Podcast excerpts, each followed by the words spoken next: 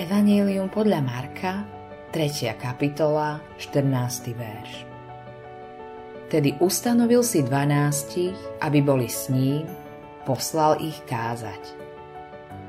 Nedávno som pozeral film z môjho detstva o vojenskom úradníkovi, ktorý hľadal väzňov na špeciálnu úlohu.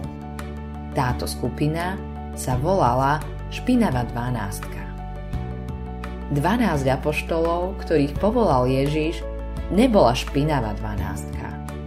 Boli to obyčajní ľudia. Mohli by sme ich nazvať aj problematickí zamestnanci.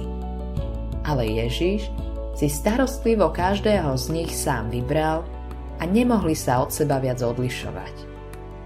Keď sa na nich v písme pozeráme, môžu sa nám zdať známi. Možno sú ako naši príbuzní, Niet pochyb. Títo apoštoli boli rôznorodá cháska. V evanieliach čítame o niekoľkých príležitostiach, keď Ježiš vzal so sebou zvlášť Petra, Jakuba a Jána. Napríklad s ním boli pri premenení.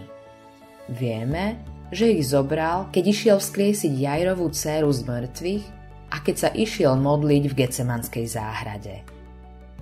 Brával Ježiš týchto troch so sebou preto, že boli elitou? Mám odlišnú teóriu. Možno bolo dôvodom, prečo ich držal pri sebe bližšie než ostatných to, že ich chcel mať na očiach. Jedného dňa Ježiš vyjavil Petrovi, že bude pre svoju vieru umúčený. Peter sa okamžite otočil na Jána a povedal A čo bude s týmto? Potom mu Ježiš prekvapivo odpovedal. Ak ho chcem ponechať, dokiaľ neprídem, čo ťa do toho? Ty ma nasleduj.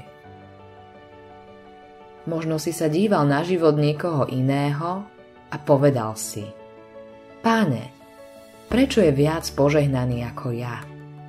Prečo ma postihla táto tragédia? Prečo sa dejú tieto veci? Tu je Kristova odpoveď pre teba. Čo ťa do toho? Ty ma len nasleduj. Autorom tohto zamyslenia je Greg Laurie.